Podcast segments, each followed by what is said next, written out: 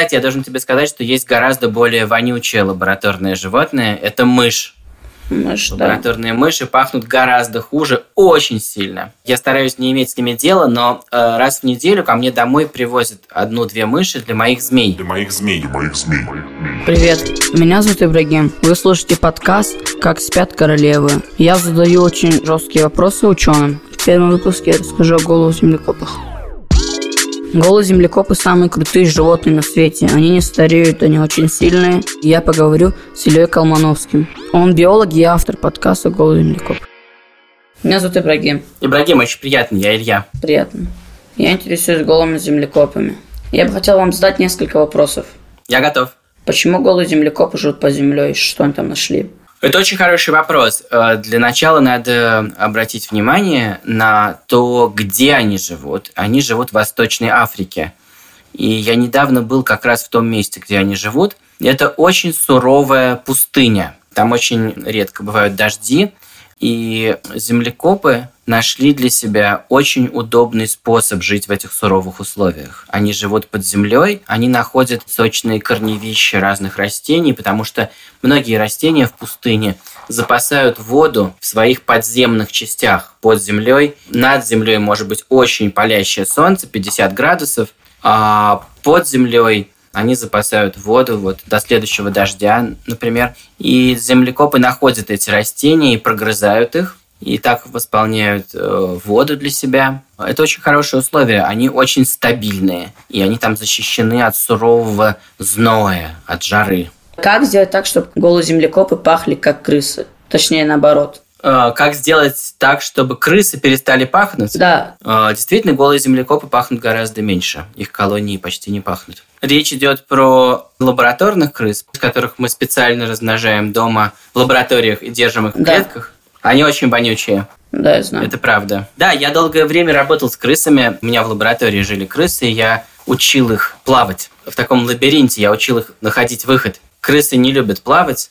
Если посадить крысу в лабиринт, она будет пытаться оттуда выплыть.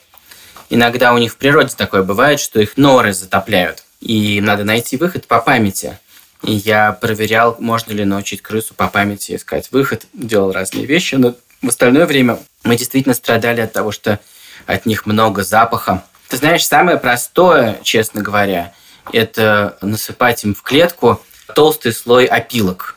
И если слой опилок толстый, менять его раз в 2-3 дня, то запаха почти нет. Но я думаю, что ты хотел бы помечтать о том, как можно было бы крыс перепрограммировать, как можно было бы поменять их гены и вывести породу невонючих крыс. Ну да, мне вот это интересно. Я совсем не знаю, как к этому подступиться, потому что я не знаю в точности, какое вещество так неприятно пахнет.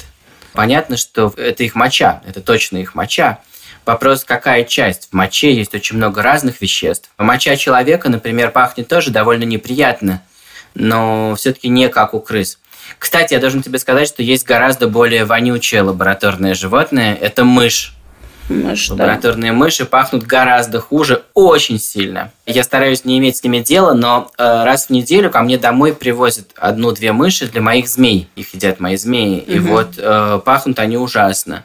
Я не знаю, что это за вещество. Но я не знаю, в чем разница. Надо начать с ответа на этот вопрос. В чем разница, почему эти грызуны так сильно пахнут? И можем ли мы сломать какой-нибудь ген у них, какую-то часть ДНК? Мы вообще очень хорошо умеем ломать. Ломать гораздо проще, чем что-нибудь новое сделать. И мы могли бы, наверное, сломать какой-то ген, который отвечает за этот запах, но надо понять, что это за ген. Интересно узнать. Я тоже. Рекламная пауза. Ты чё? А ты чё? А ты чё? А ты чё? Я вообще в борьбу с Сулимхану хожу. А, все, все, я понял. У Сулимхана понедельник, вторник, четверг, с 6 до 8. Допустим, я хочу завести голого землекопа. Какие вы мне дадите три совета? Ой, это моя мечта, честно говоря. А, Мне бы очень-очень хотелось размножать голых землекопов. И знаешь, в Москве, где я живу, есть большой-большой университет, и я нашел там людей, которые содержат большую колонию землекопов. Я отправился к ним в гости. Очень интересно. Во-первых, они должны были найти, э, где получить землекопов. Им нужно было э, их получить в Берлине, в Германии. Ближайшей колонии Германии. Это то, где они получили королеву и солдат и смогли начать размножать. Ну и дальше есть некоторые правила, как их держать. Наверное, знаешь, честно говоря, первый совет, который я тебе дам, это выучить английский язык. Потому что если ты будешь заниматься таким сложным делом, тебе все время нужны будут советы разных людей. И люди во всем мире говорят по-английски, особенно люди, которые занимаются вот такими научными вещами. Второй совет – это попробовать попрактиковаться на муравьях. Люди держат у себя колонии муравьев. Тоже королевы, солдаты. И все очень похоже, знаешь, когда держат муравьев в лаборатории. Тоже там делают такие э, трубки, по которым муравьи могут ходить за едой. И камеры, в которых живет королева, живут личинки. Камера, в которой у них помойка, и они выкидывают весь мусор в эту камеру. Я один раз в лаборатории содержал тоже муравьев, и очень все было похоже. Так что можно попрактиковаться на муравьях и на крысах или мышах. И если попрактиковаться на них, то ты, в общем, уже готов к тому, чтобы разбираться с землекопами. И третий совет – нужно хорошо уметь делать все руками. Надо учиться работать, ну, не знаю, пилой, отверткой, клеем, что-нибудь склеивать. Если ты хорошо умеешь делать такие вещи, или, по крайней мере, не боишься их, то э, эти три вещи уже тебя делают очень подготовленным. Можешь мне немножечко рассказать, что ты любишь делать руками? Я люблю помогать э, своим родителям. Ну, например, если надо будет, я могу пилить, я могу все делать, то, что мне скажут. Ну, еще я занимаюсь волейболом, играю в волейбол. Здорово. Ну, я не боюсь, короче. Как так возможно, что обычная самка, когда становится королевой, становится в разы больше. Да, ты знаешь, ну, у многих животных такое есть, что когда кто-нибудь делается вожаком, он делается покрупнее. Это значит, что его мозг понял, что теперь у него другая роль, и он по-другому выделяет гормоны, и его тело начинает расти, как у людей, которые, знаешь, вот, например, занимаются культуризмом, качают себе мышцы, они иногда тоже принимают гормоны, хотя это незаконно и у них вырастают большие мышцы. Но это жульничество. Но у животных такое бывает, что если э, мозг понял, что ты вожак, он делает тебя крупнее. Но у землекопов еще круче. И это единственное млекопитающее, у которого так устроено. А, представь себе, что твой организм решил тебя не просто увеличивать в размере, но вырастил тебе новый какой-то дополнительный орган, которого у тебя не было. А именно, вот есть такие косточки, они называются позвонки. Из них состоит позвоночник. Вот ты можешь покрутить шеи, у тебя в шее э, 7 э, шейных позвонков вот здесь. Дальше ты можешь расправить плечи и вдохнуть. И вот у тебя вот в этом отделе позвоночника, в грудном, у тебя там еще 12 позвонков. А дальше идет поясничный отдел, где у тебя поясница. Вот можешь немножечко пошевелиться, размяться, прогнуться – и вот у королев у них там просто появляются дополнительные позвонки. Из-за этого у них на пояснице вырастает горб. И это единственное млекопитающее, которое так делает, у которого взрослые животные бывают двух сортов. Э, королевы и обычные. И эти сорта отличаются количеством позвонков в пояснице. Это очень круто. Э, почему землекопы спят в спине с поднятыми вверх лапами? Вот смешно выглядит.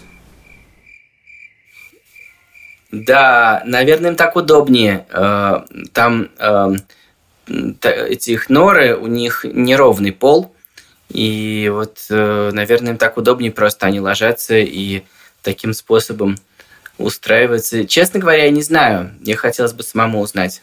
Хороший вопрос. А вот если вот королева, когда размножается, у нее получается горб, да? Как она спит? Они же на спине спят. Не знаю, я не знаю точно, как спят королевы. Может быть, они спят в другой позе. А, хороший вопрос, я не знаю.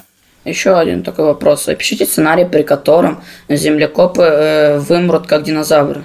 Ну, это легко себе представить, да. Я думаю, что изменение климата, если представить себе, что делается еще жарче и еще засушливее, и в пустыне начнут погибать растения, то землекопы вымрут вслед за ними, потому что они зависят от растений. Растения – это их еда, и это для них вода. И можно себе такое представить, что если станет еще жарче, еще теплее, землекопы могут вымереть.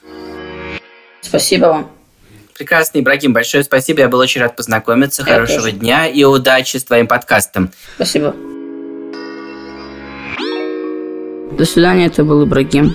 Я задаю очень жесткие вопросы ученым.